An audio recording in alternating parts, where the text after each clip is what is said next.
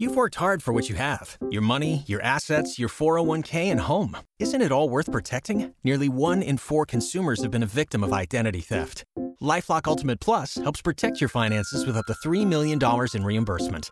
LifeLock alerts you to identity threats you might miss, and if your identity is stolen, your dedicated U.S.-based restoration specialist will work to fix it. Let LifeLock help protect what you've worked so hard for. Save 25% off your first year on LifeLock Ultimate Plus at lifeLock.com/slash-aware. Terms apply. We're excited to announce that our very own podcasting platform, Zencastr, has become a new sponsor to the show. Check out the podcast discount link in our show notes and stay tuned for why we love using Zen for the podcast. You're listening to the Archaeology Podcast Network. This is the CRM Archaeology Podcast. It's the show where we pull back the veil of cultural resources management, archaeology, and discuss the issues that everyone is concerned about. Welcome to the podcast.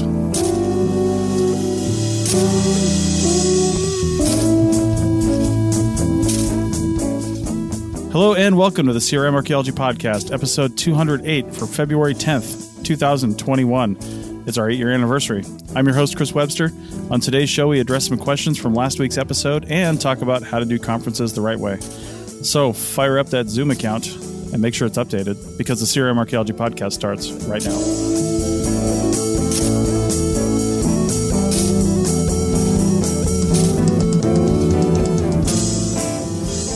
All right, welcome to the show, everyone. Joining me today is Bill in California Good afternoon. And Doug in Scotland. Hey, everyone. So I was not on the last podcast recording. I had to be out for various reasons, but I did listen to it and I did hear it during some of the editing because my wife Rachel actually edited that show, but I, I did hear parts of it while she was editing it. And we also got some comments over on our Slack team. If, if you don't know what a Slack team is, Slack is basically a messaging platform that you can get on any one of your devices, Apple or Windows, phone, tablet, computer, whatever, browser, and then use that to have focused discussions within channels. And we have one for our members only, archpodnet.com forward slash members if you're interested in that. But anyway, on the CRM Arc channel Slack team, one of our members, Amy, and she's talked about some stuff before on here, had quite the reaction, which is good, to this discussion. And she was really talking about in segment two, Doug mentioned some stuff about video editing. She was saying how that seemed like just saying, hey, why don't you put out a video instead of a paper for a conference if the conference is going to be virtual? She's like, you know, I, I did some of this, I looked at some of this, and it's just not easy for people to put together a video when it comes down to doing this. You know, it's a, it's a massive effort, a massive undertaking to do that kind of thing. And Doug, you had a response to this because you've got quite a bit of experience with that. Why don't you let us know what your response to that comment is? Because other people probably thought, yeah, it's not easy to put together a video. What are you talking about, Doug? Yeah, you know, typical me. Like it made sense in my head, and I left out like key details, which is the main point I was trying to get across was that, you know, if, if you're not stuck in a room, actually, you could still do this if you did a traditional conference, but you know, we have a, a pretty much 99% of all conference presentations is someone going up to a podium of some sort or maybe in front of an audience. There's some chairs, some people sitting there, and they either read off or wing it, do a presentation for about 15 or 20 minutes with a PowerPoint. Mhm. I, know you can get a little bit fancy there. You could use Apple's PowerPoint. It's called, what, Pages or something like that? yeah, well, Apple's PowerPoint is called Keynote. Yeah.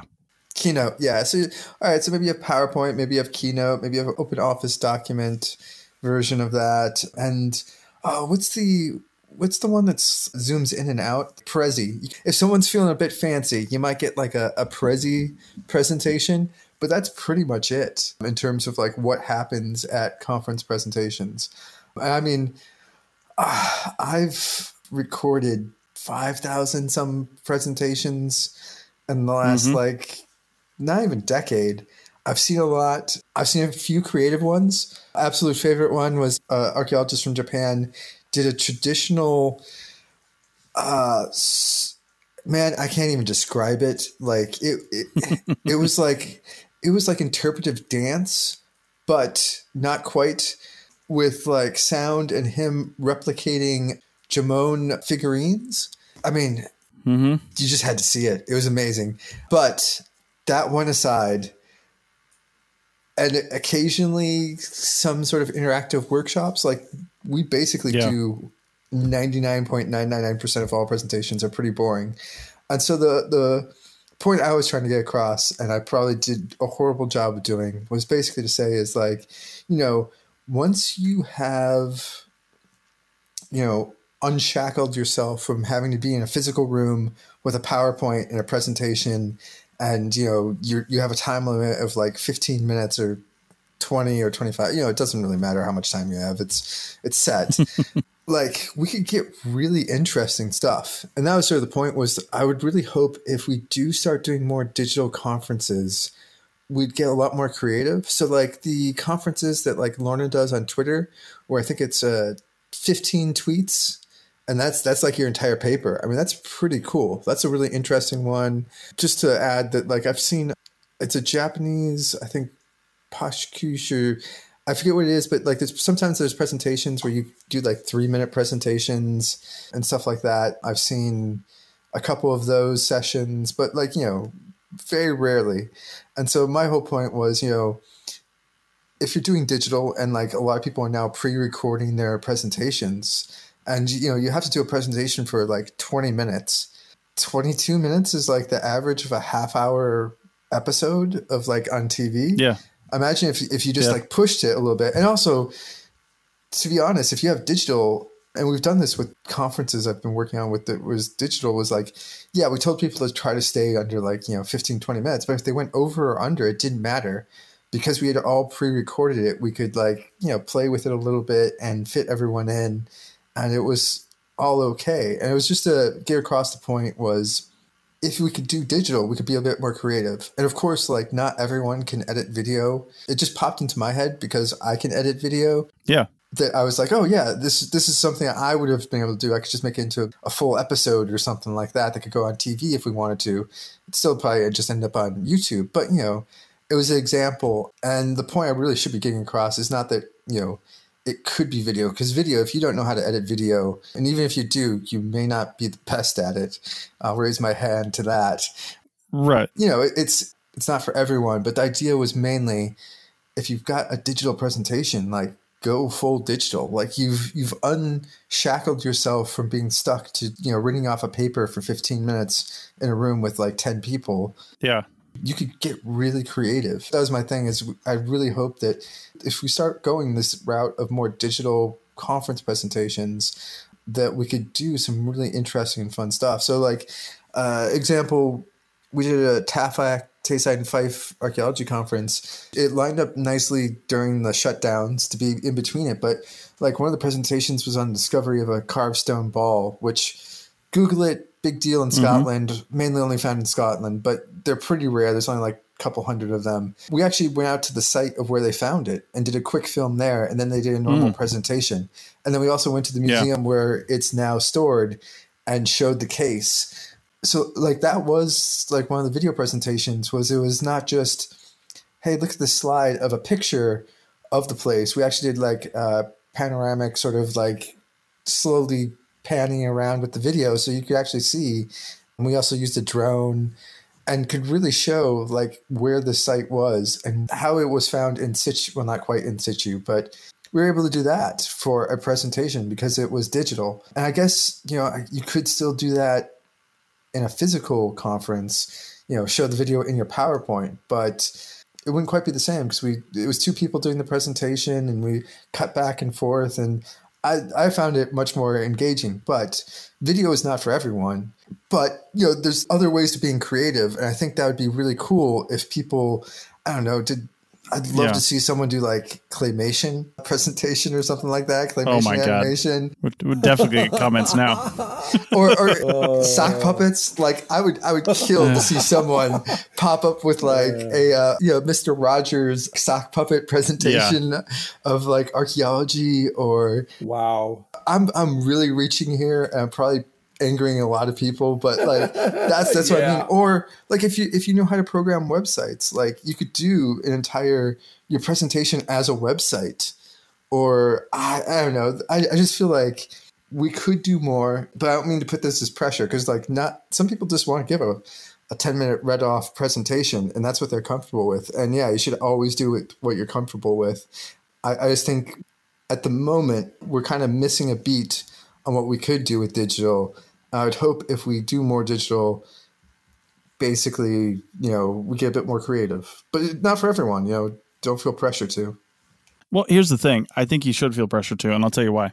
Because first off, if you come up with a great way to represent your data and how you want to do this right? And and you got to first you got to first step back and look at why am i presenting at this conference? Am i presenting as a prelude to a paper or a dissertation or you know a thesis or something like that? Then that's really going to be this is kind of a dry run you know what i mean? So you don't have to like go nuts with it. This is more of a dry run and your your real output is this thing over here you're just putting this in front of your peers to kind of see what they think, right? I mean, that's what a lot of paper presentation is for a lot of people.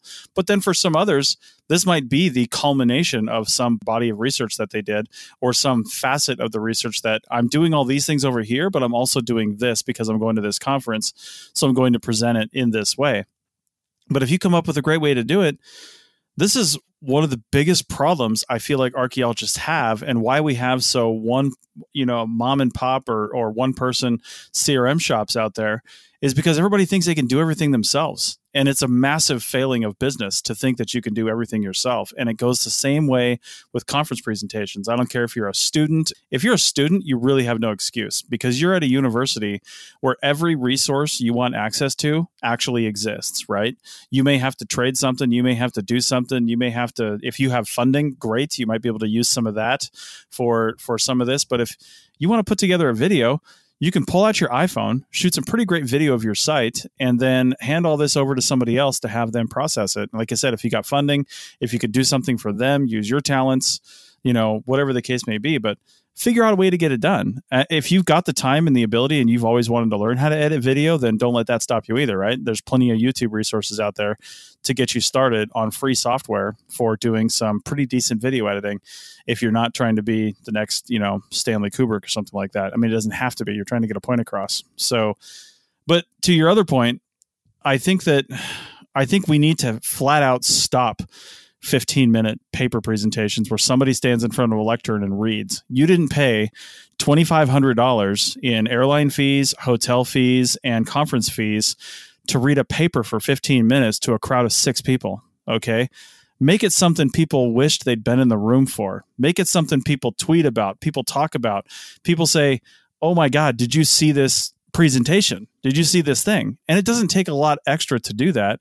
It just takes some extra effort. You know what I mean? I mean, you may have had the most earth shattering discovery of your life on a site. But if you're standing up there staring at your papers, shuffling through and losing your place and whatever, literally nobody's going to hear it. It's all about the delivery. You know, it's all about the delivery. Think about a fancy restaurant where you're going to pay $50 for your food. There's four grams of food on there and I'm going to be hungry four minutes later, but I'm paying $50 for it because of the presentation and the setting that I'm in. Right. I mean, we're not because we're archaeologists, but somebody is. So I just think we could do better. I think we could do better because we put a lot of work into this for a crappy all right, You know what? So first of all, I I don't know what to say because I've heard many pieces of the actual live presentation arguments from my wife who studied business and got her master's in human resources and in their classes they're not allowed to use notes or read yeah. a paper like they've got to make a sales pitch and then they might be able to use like some kind of sure. powerpoint and they work in a group and then they've got to just recite it and it's like 40 minutes long and each person has to stand up and do their piece and they got to know every single thing which means they have to have read it internalized yeah. it and everything and they do it for like an entire semester and then they switch up their groups and do it again. Like her when she was an undergrad her practicum group was she had like three classes and it was the same five or six people in every single class pretty much all day and in one of those classes that's all they did. And so after a year of doing that when she was an undergrad you know it was much easier to give her presentations. And she went to an archaeology conference I think it was because she wanted to go to the cool town, but then also like because we were dating. And she saw that what we were doing out there and was like, I'll never go watch archaeology again. Like this was the most boring thing I've ever seen in my life. It could have been amazing, but yeah. I just I'll never watch it again. And I don't know if she's ever watched me give a talk since then ever. But she her saying that, like, don't go and give it for 15 minutes, don't read a paper, I ended up getting to the point where I practice it, you know, 20 times to get it within 15 minutes so I can at least look at my PowerPoints and I might have some notes maybe in presenter view, but I don't, I'm not really allowed to read it out loud anymore, right? I still write the paper because I might write an article or someone might want to know about it or something, but I can't I don't read it anymore. And, and that really did help me quite a bit. And it was really my wife urging me to go that way. So I can say if you will do that, then that's great. But going back to the thing of like the university having resources, I don't, I think it's been a long time since you were at a university, Chris. Like, yes, it may look like there are just many resources, and you may see that there is, you know, film production abilities, and you may see rooms full of, you know, all the top quality things to create a green screen and all the highest tech, and people with PhDs that pretty much invented that software and that system and all that stuff that collaborate with Hollywood, and you may see all of those things, and they do not help students with presentations in classes or at conferences. They don't help you produce it. They're not going to film it. They're not going to edit it. They're not going to help you. And they're going to want to know like, is this to teach a class at this university? Because that's what all these resources are for. And if you say, no, it's just for my archaeology conference, it's kind of like, okay, way back at the end of that line that you can't even see the end of, past everyone who's like producing videos and stuff for this university, you can go stand in that line at the very furthest end. And if we help every single person in front of you and no one else needs to produce a class in front of you, then you can possibly get some help. So if you're a student and you are doing the video stuff, like you kind of actually are on your own. You're not going to get assistance. That university is not really going to do that unless you're building an online course or you're doing a film for one of their things that they need for them like that's what the entire thing is designed for. And so don't think that the university is going to give you a lot of help. Now that being said you are at a university that has tons of resources. And so i you know i don't know if it's a top quality university or whatever. There are places that have cameras. There are green screen rooms. There are places where you can spend a few hours if you really wanted to try to do the video thing. But uh, you know i personally the bar is so low in archaeology. Just start with not reading the paper, and you're already going to be like at you know a high level. Just practicing that, write the paper, practice reading it. 20 times at least to the point where you can just recite everything that you're going to say like that alone is already going to make your talk much more memorable yeah so all right. Well, with that, let's hold Doug's comment until segment two. We're going to take a break because we're right at the end here. Let's do that and oh, come back. Come and... on, Chris. I could drag this out for another 10 minutes. Doug, no. I know you can. We're out. You're killing me, back in a minute. Chris Webster here for the Archaeology Podcast Network. We strive for high quality interviews and content so you can find information on any topic in archaeology from around the world. One way we do that is by recording interviews with our hosts and guests located in many parts of the world all at once. We do that through the use of Zencastr. That's Z E N C A S T R. Zencastr allows us to record high quality audio with no stress on the guest. Just send them a link to click on, and that's it. Zencastr does the rest. They even do automatic transcriptions. Check out the link in the show notes for 30% off your first three months or go to zencastr.com and use the code CRMARC. Pulling up to Mickey D's just for drinks? Oh, yeah, that's me. Nothing extra, just perfection and a straw. Coming in hot for the coldest cups on the block. Because there are drinks, then there are drinks from McDonald's. Mix things up with any size lemonade or sweet tea for $1.49. Perfect with our classic fries. Price and participation may vary, cannot be combined with any other offer. Ba da ba ba ba.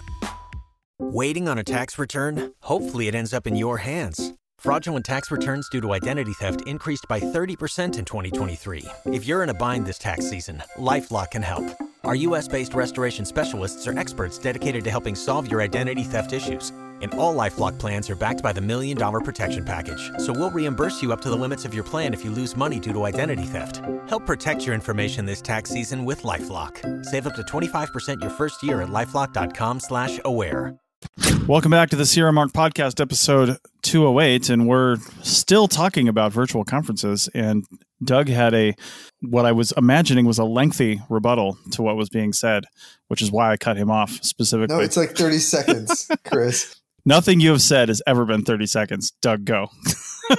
okay. It was just to say, like, it's going to be weird. I'm going to argue both ends of this and just say, like, yeah, some people do pay several thousand, or they actually more accurately they get their work slash university to pay several thousand so they can go and do a crappy presentation. But that's because their main reason for being at the conference is not the presentation; it is something else. So, you know, a 15 second paper is exactly what not 15 second but to be honest if they could get away with it they would just do like a 15 second paper and be like hi i'm so and so my work is paying for this. I'm here for the networking. Bye. Like if you could do that they, yeah. that's what they would do. You know in, in defense of the status quo it does serve a purpose for some people. All right so not like 30 seconds chris but that was like a minute. I could have got that in the last second. Well, hey, you never know. You never know. I got to hedge my bets here with past performance. So, one thing I'm glad you brought this up, Doug, because this is one of my big pluses for virtual conferences, right? Is you're right. A lot of people that go to these conferences, because let's let's face it, shovel bums don't often go to conferences unless they're local and regional, right? Because we just can't afford to go. So a lot of people that are at these conferences are either the people that can a just afford to go, or b are in an academic or business setting in which that institution is paying for them to go, right? They get one conference a year or something like that. I know a lot of bigger CRM firms where they get one conference a year or they get a budget that says, hey, you can go to this many you know professional learning things and you've got this much money to do it with right same thing with universities so whatever the thing is that gets you there, they're often paying for it. So if we could just get people to think outside the box a little bit, and if you're going to a virtual conference, that money's still there, right? So why can't we just take that two thousand dollars they were going to give you to, you know, fly to Washington D.C. and stay in a three hundred dollar a night hotel room to actually pay somebody at your university at which you do have resources bill. I didn't say people were going to do something for you for free, but I know, for example, the University of Nevada, Reno has people in their journalism department looking to do work, like intern type work, but still work and, and paid intern work, right? On specific projects so they can build out their portfolio, right? That's the kind of thing. But you're right. They're not going to sit down and just spend 40 hours editing your crappy iPhone video together for free, right? You're going to have to pay them for that. I mean, you might have to pay them five, six hundred dollars, but it'll be a product you'll have after that that's not just a conference presentation. And you can use the money you would have spent to go to the conference. Yeah, I'm just saying, like, please don't rely on that.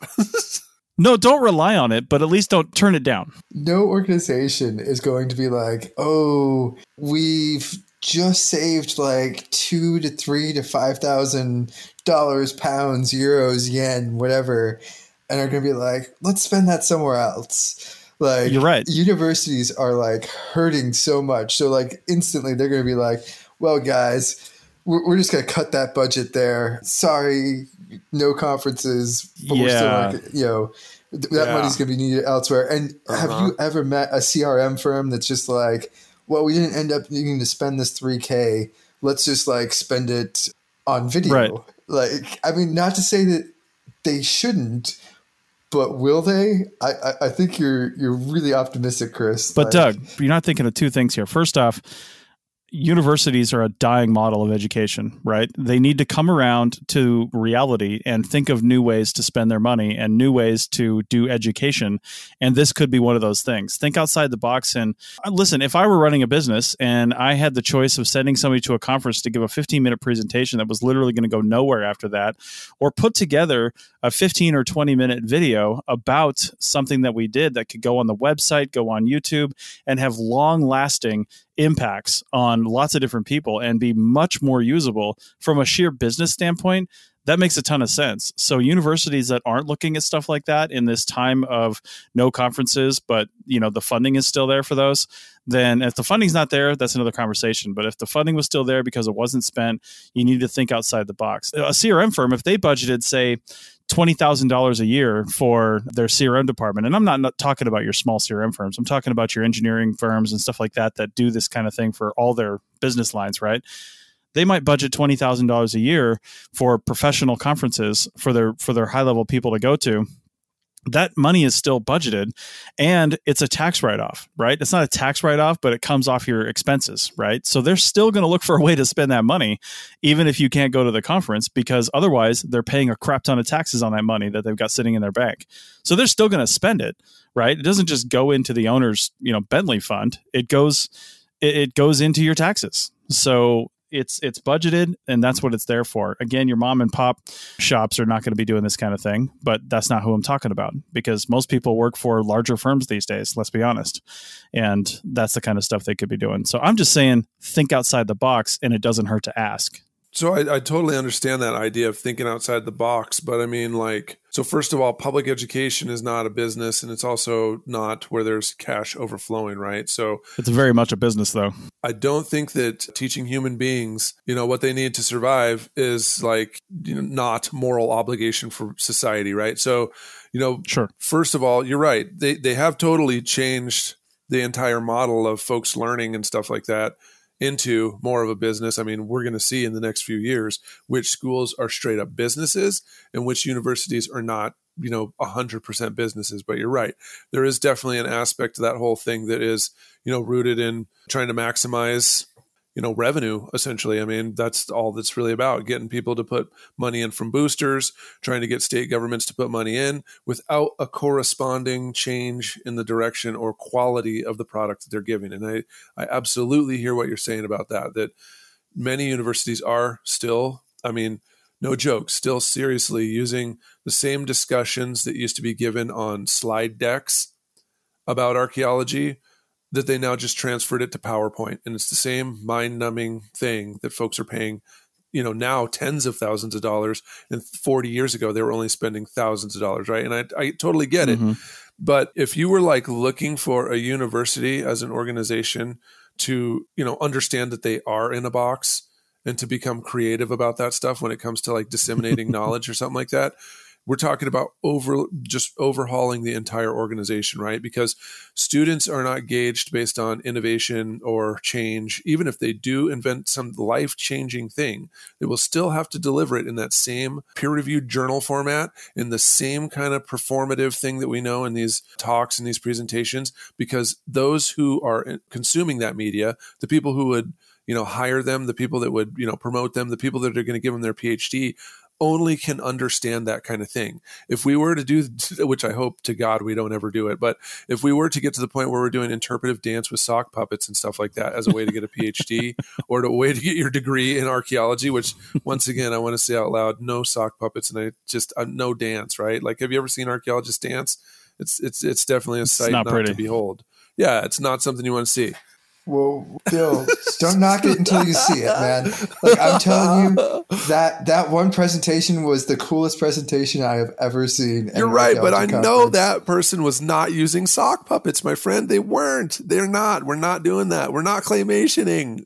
Uh, well, hey, man, the guy was in a full bodysuit. You know, like those those ones that like 20 years ago people were doing like the green suits, where it was like for Halloween, it was just like a complete 100% bodysuit he, he was in there. He had cardboard cutouts for like masks. It was it was something else, Bill. It was something else. Definitely awesome, but I, I'm just saying, like, what you're asking the university system to do is to change their values like completely. There's not motivation to do that because we're at a point where folks need college degrees to just get like any form of job. And the only place you can get a college degree is from a college. And all the people who are hiring, especially CRM companies, are definitely looking for folks that meet the Secretary Interior standards or could meet those standards, right? So you're looking for someone who has a degree, if not one degree, multiple degrees. And the only place you can get that is the university. There's no real incentive for them to change their evaluation or grading or diploma granting status to be flexible like that, right? So what you're asking is not really actually a possibility in our generation, or I wouldn't even see for the foreseeable future until people start basing hiring individuals on performance, abilities, skills, and what they've actually already done versus degrees. And we're not there yet. Well, we got two people on the call that have something that they can do about that. First off, I mean, I don't do it a lot right now, but I am a business owner and I have hired people in the past. And I, the only reason I would stick to some sort of degree requirement is really because I'm supposed to, right? I mean, we are hiring on skills and abilities, and sometimes that is the best judge right now in the world that we live in on what someone's base qualifications are, right? So I totally understand that. But Bill, when you say university system, I mean, you can't say that as a third party anymore, right? You are the university system. Yeah, you're right. yes, you're, I know. part of yeah. it now. And, and Yeah. Yes. And so, as an insider, as someone who is like trying to lift an elephant, right, but still being a human being, I know from the inside exactly what I'm talking about. And Yeah, trying to it's do hard to change. Stuff. Like I, you Yeah. see me on YouTube giving these talks about what's supposed to happen. Through my classes, through the stuff, right? The students are actually learning it. I'm actually getting this research. I'm still publishing in their journals, still writing all the books and all that stuff, still showing up to faculty meetings, still in the machine, right? But the machine is not, des- I know personally, it is not designed to think outside of the box. If there was a box, it's like we're in the box, there's a steel box around that, another box around that with no windows. So no one can see what the possibility could be. And that's where I work. So I know that where we're at, we're not at the point where we can just go to this level. I mean, I'm in it. I'm trying to actually change Yeah. things.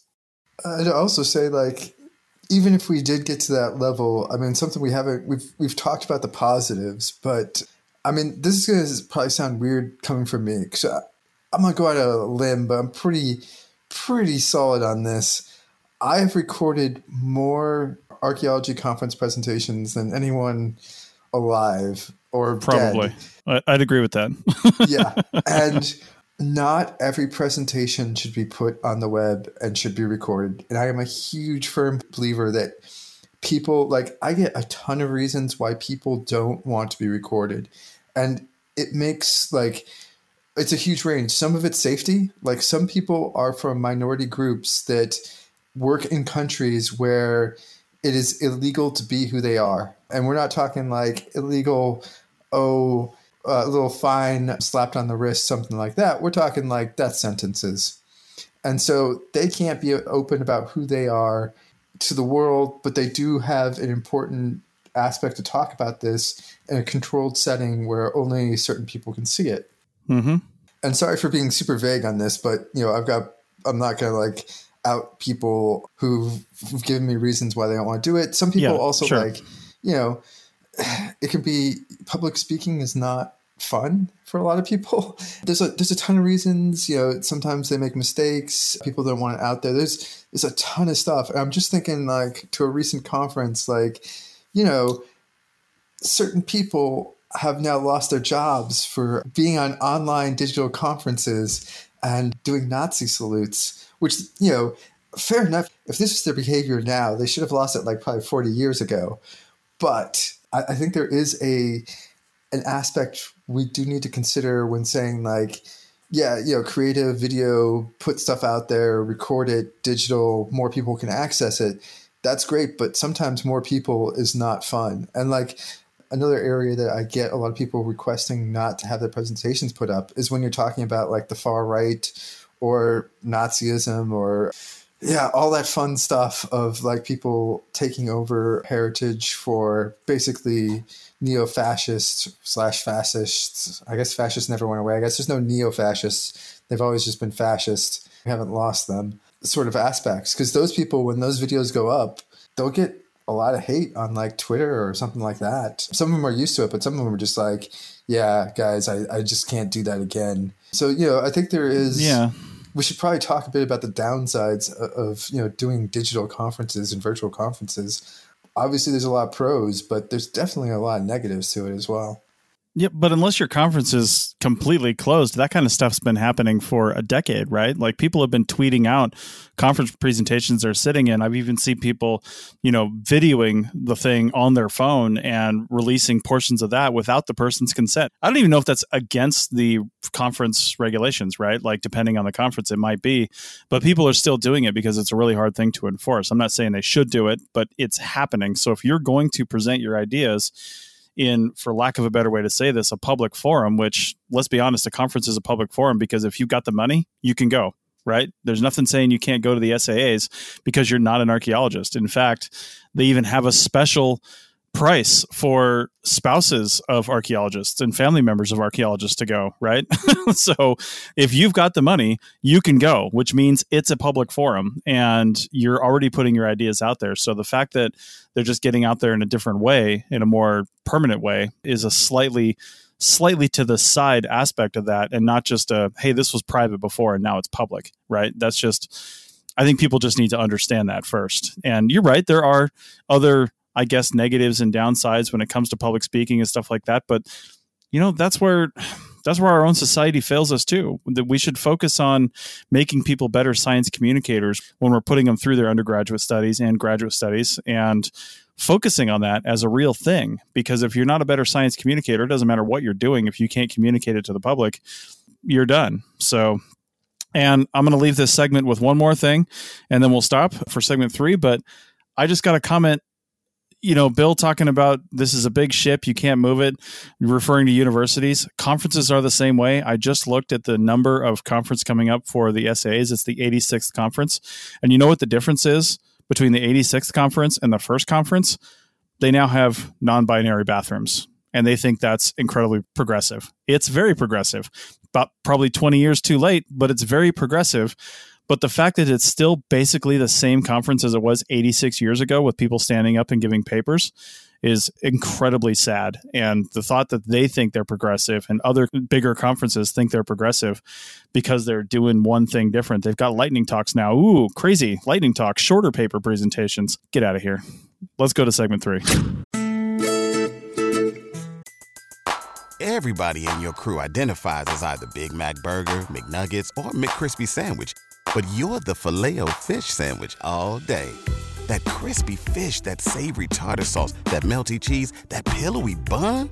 Yeah, you get it every time. And if you love the filet of fish, right now you can catch two of the classics you love for just $6. Limited time only. Price and participation may vary. Cannot be combined with any other offer. Single item at regular price. Ba da ba ba ba. Waiting on a tax return? Hopefully, it ends up in your hands Fraudulent tax returns due to identity theft increased by 30% in 2023. If you're in a bind this tax season, LifeLock can help.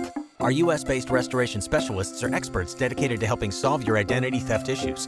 And all LifeLock plans are backed by the Million Dollar Protection Package. So we'll reimburse you up to the limits of your plan if you lose money due to identity theft. Help protect your information this tax season with LifeLock. Save up to 25% your first year at LifeLock.com slash aware.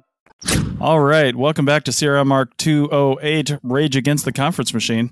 Now, I you know, I am kind of raging a little bit, but that's because I, I, hate everything that is just status quo. I mean, I I do like tradition in, in some ways, but tradition is just about as bad as nationalism, right? It causes people to do things that are I don't know. They're doing it for the sake of doing it, and they can't see change when it's right in front of their face. So I'm not raging against any conference in particular. I feel like they're all in the same boat the AAA sounds like they're doing some interesting things, but I don't really go to the AAA, so I don't can't speak on that.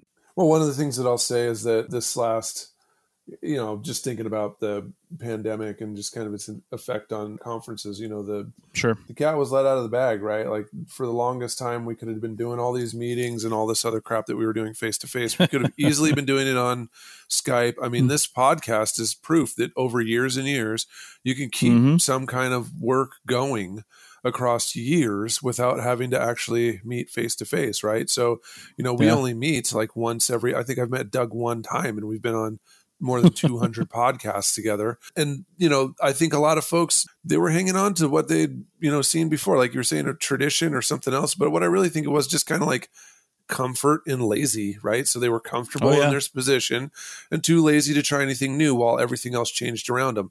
And so the podcast has been going on for a long time. We all know that you can do stuff differently because, you know, and we're not like innovators or whatever, but we've been doing it. We've been doing some stuff differently. And like, you know, we can see that there's something new coming down the tunnel. And then COVID happened and now all of the extra gibberish that used to be going on face to face just kind of started evaporating away, man. It all just started going down till we're left with the only things that really were keeping this whole thing going, right? So now we're being given a chance that we can actually remake it, right? So one of the things that I think, you know, me seeing the SHA, I think that I don't think we're going to be 100% face to face anymore. I think there's going to be some kind of virtual thing. And I wouldn't be surprised if organizations and, and uh, you know, nonprofits that are archaeology research things, they start making more videos and they start doing stuff. And they're not going to be, you know, experts. They're not all going to hire cinematographers. But I really think that some of this stuff is going to start becoming recorded Zoom talks. Like, you know, we've been mm-hmm. recording mm-hmm. online for years and years. I think that there's going to be more and more of this kind of stuff that's being created. And I, I, don't know if I'm here to say like who should be recording and whatever else, but like a lot of this stuff's going to be going on the internet. That's just what's going on. And while we were talking, I looked at SAA and their page for their upcoming conference, which is going to be in San Francisco, is kind of like, you know, it's too late for anyone to submit for the 2021. It's going to be happening in April. The submission for papers it closed in you know last September. fall.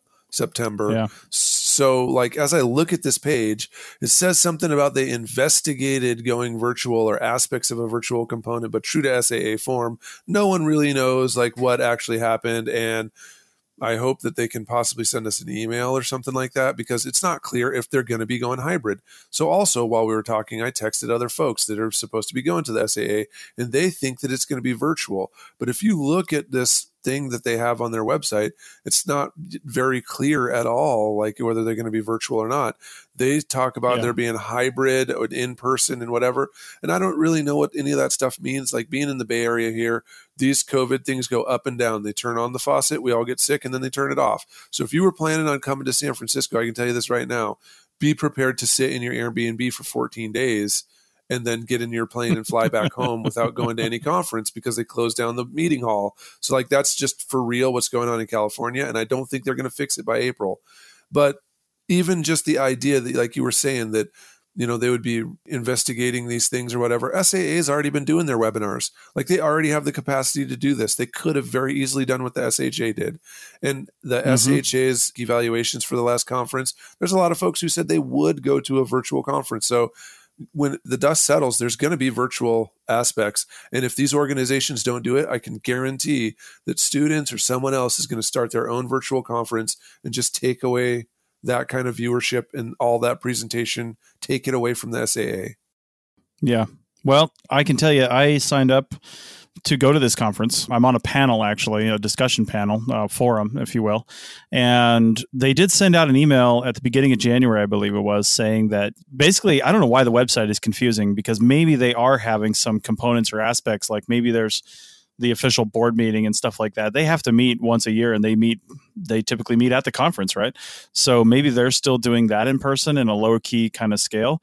But from what I understand, everybody else is virtual because they sent an email that says, Hey, now that we've made this decision, they basically said, Are you still in? And if you're still in, fill out this form online.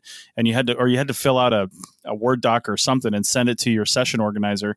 And then your session organizer sends it in and says, Yeah, my session's still on. We're still good. So they're, they're making sure that the sessions are still being participated in at the level that you know they they prescribe. So then when they make the program they know what they're doing. But i don't know what the virtual thing's going to look like. I don't know what a forum's going to look like. Are they recording this? Is it going to be available? None of that information has been at least released to me. And, and not only am i a member paid up but I'm also paid for the conference and I'm also presenting at the conference. and I still don't know the answers to these questions. Oh, also, I'm not even going to be on the same coast when that happens in San Francisco. So, I mean, I was planning on flying out or we were going to be in our RV and head that direction because we are just going to go that way early. But now that it's virtual, we're not coming to the West Coast until probably June. So, definitely not going to participate. But yeah, from the SAA standpoint, there's there's been little information put out about that. I'm not like going off of what Bill said.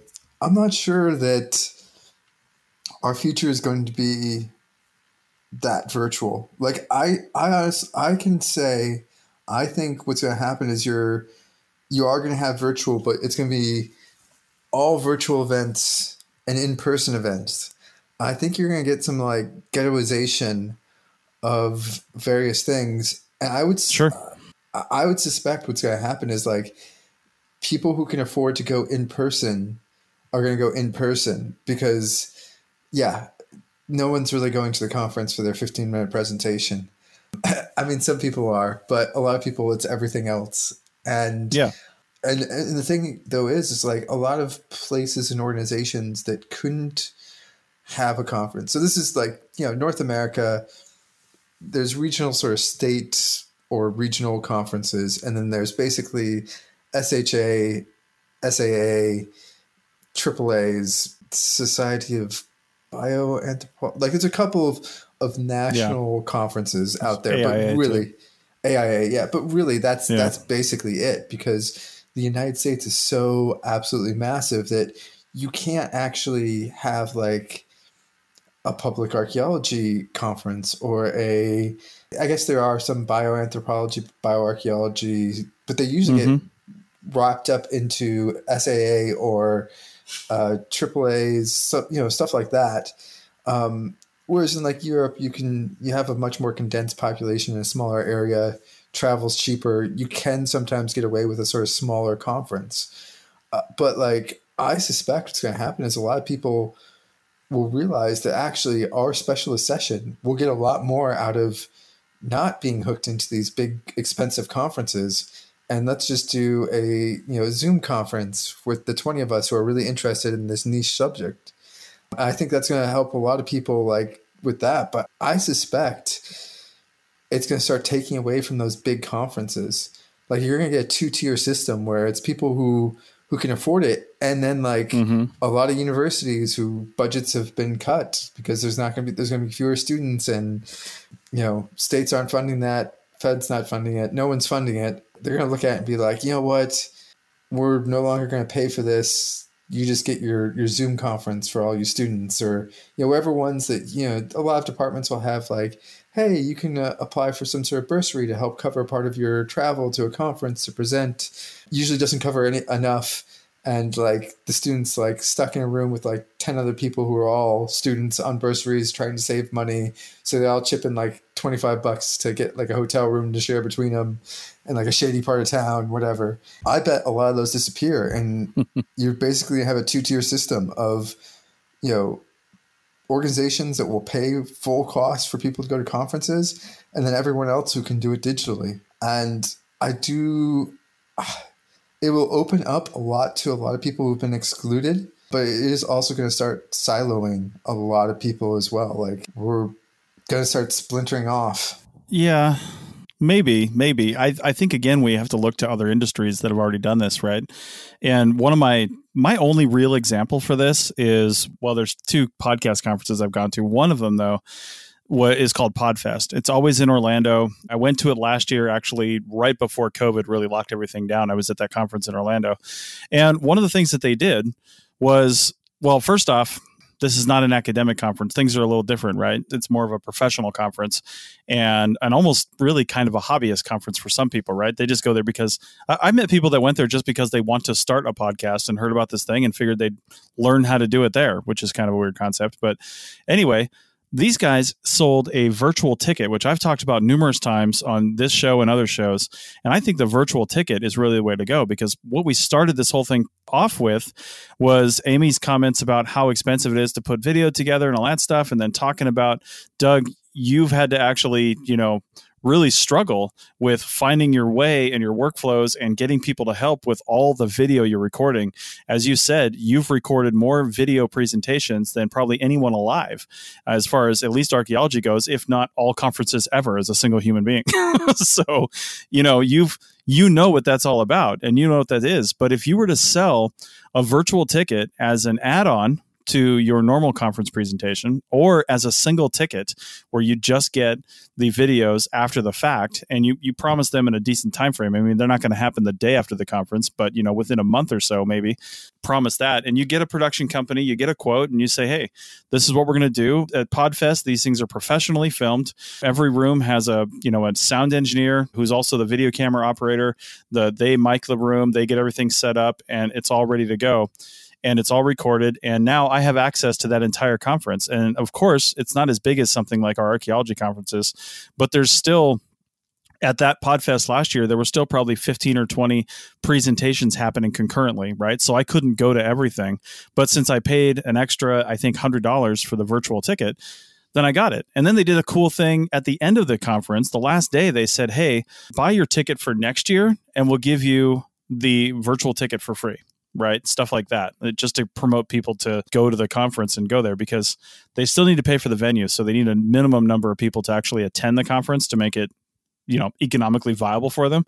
And then so they promote that. But I think where archaeology should go is you're right. Nobody goes there to give a 15 minute presentation, right? Some people do because they're students and that's like they're, they're they really look forward to that. That's their thing. Then they realize once they've been there that really the reason they were there was networking, but they didn't know that going in.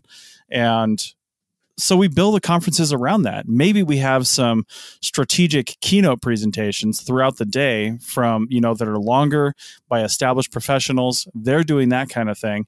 And then we have workshopping events. People can still get funding to go to professional workshop events that are maybe half a day, all day, couple hours, but you learn something that's really pertinent to what you're doing in these workshop events. And the rest of it is networking right? The rest of it you're there to be networking and do all that stuff. And just don't focus on the 15 minute paper. It is such a meaningless thing. And i don't know how many rooms i've been in how many rooms i've presented in. And everyone listening to this right now who's ever presented at a conference knows exactly what i'm talking about. You've spent all this time on your paper and there's literally five people in the room and it, and it almost hurts that there's like 50 chairs. there's five people in the room. All that setup, all that planning, all that preparation for five people to hear what you had to say. It is just demoralizing, and I don't think it's worth it. And I think we need to rethink how these conferences happen. Do all the presentations virtually, except for the keynote stuff. Encourage people to go for different reasons. That's that's the end of my rant. Well, either which way, it is still one of the last avenues to present your research, so it still does matter. I mean, I learned a lot about yeah. what's going on in archaeology from seeing folks 15 minute presentations. So if I'm one of the five in your room, it's there because I wanted to hear what you had to say. and so, yeah, don't be demoralized. Like, go ahead, man. It's all right. Because I've also been in those rooms. I only have five people. You know what I'm saying? Like, I've been in there. Yeah. There's only five. It mattered a lot to me.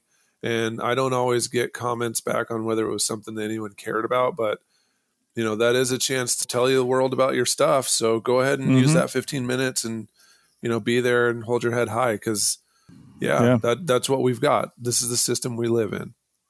It doesn't have to be this way forever, but this is what we've got right now. It also depends, like, you know, some people use it as a good opportunity to soundboard and practice.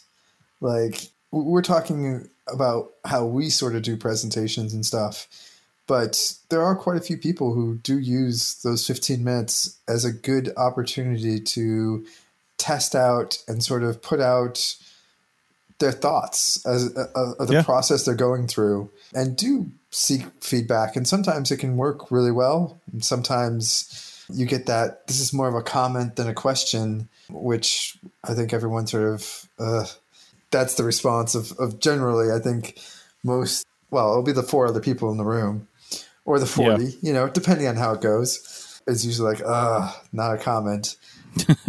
But you know i think people do that and i don't think we should completely throw out everything.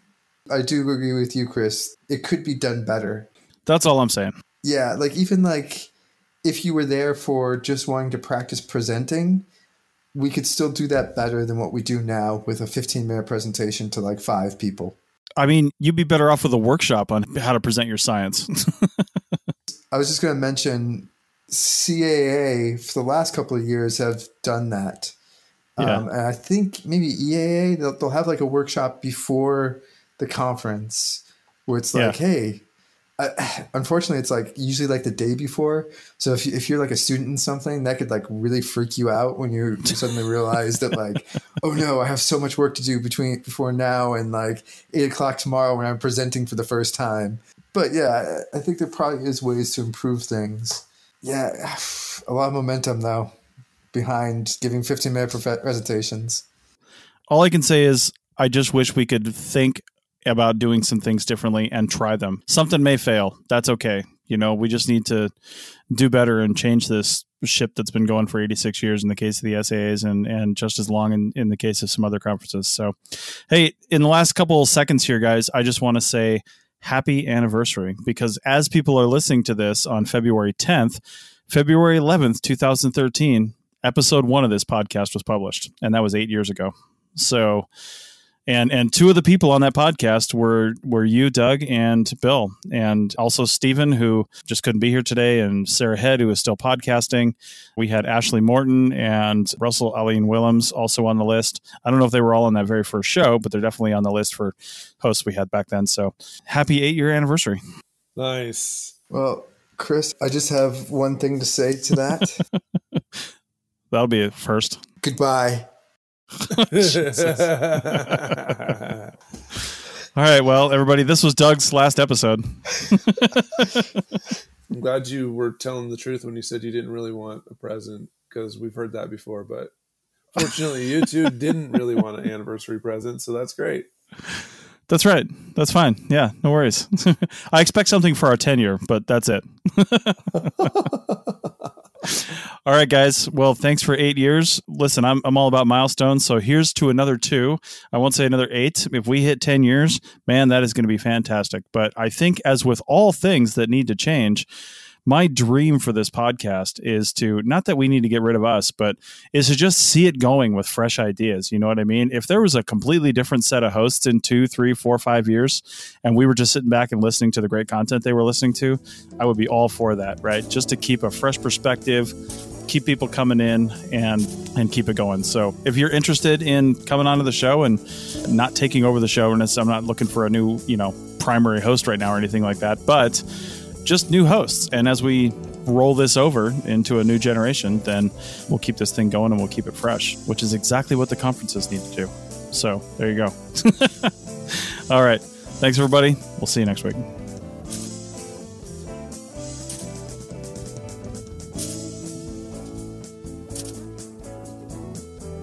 Thanks to everyone for joining me this week. Thanks also to the listeners for tuning in, and we will see you in the field. Goodbye. Oh, and Doug says goodbye. That's it for another episode of the CRM Archaeology Podcast. Links to some of the items mentioned on the show are in the show notes for this podcast, which can be found at www.archpodnet.com slash crmarchpodcast. Please comment and share anywhere you see the show. If you'd like us to answer a question on a future episode, email us. Use the contact form on the website or just email chris at archaeologypodcastnetwork.com. Support the show and the network at archpodnet.com slash members. Get some swag and extra content while you're there. Send us show suggestions and interview suggestions. We want this to be a resource for field technicians everywhere, and we want to know what you want to know about. Thanks to everyone for joining me this week. Thanks also to the listeners for tuning in, and we'll see you in the field. Goodbye.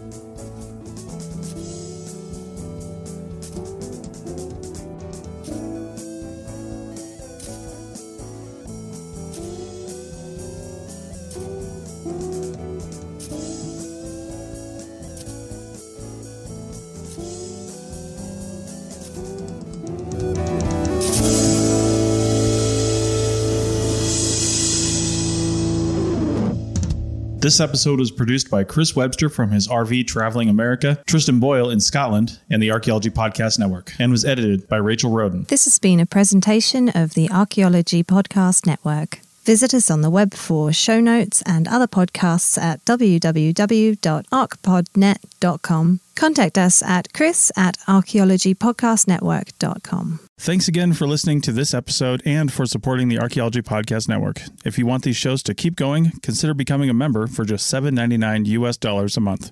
That's cheaper than a venti quad eggnog latte. Go to archpodnet.com slash members for more info. Everybody in your crew identifies as either Big Mac Burger, McNuggets, or McCrispy Sandwich. But you're the filet fish Sandwich all day. That crispy fish, that savory tartar sauce, that melty cheese, that pillowy bun. Yeah, you get it. Every time. And if you love the filet of fish, right now you can catch two of the classics you love for just $6. Limited time only. Price and participation may vary. Cannot be combined with any other offer. Single item at regular price. Ba-da-ba-ba-ba. You've worked hard for what you have your money, your assets, your 401k, and home. Isn't it all worth protecting? Nearly one in four consumers have been a victim of identity theft. Lifelock Ultimate Plus helps protect your finances with up to $3 million in reimbursement. LifeLock alerts you to identity threats you might miss, and if your identity is stolen, your dedicated U.S.-based restoration specialist will work to fix it. Let LifeLock help protect what you've worked so hard for. Save 25% off your first year on LifeLock Ultimate Plus at lifeLock.com/aware. Terms apply. Fo.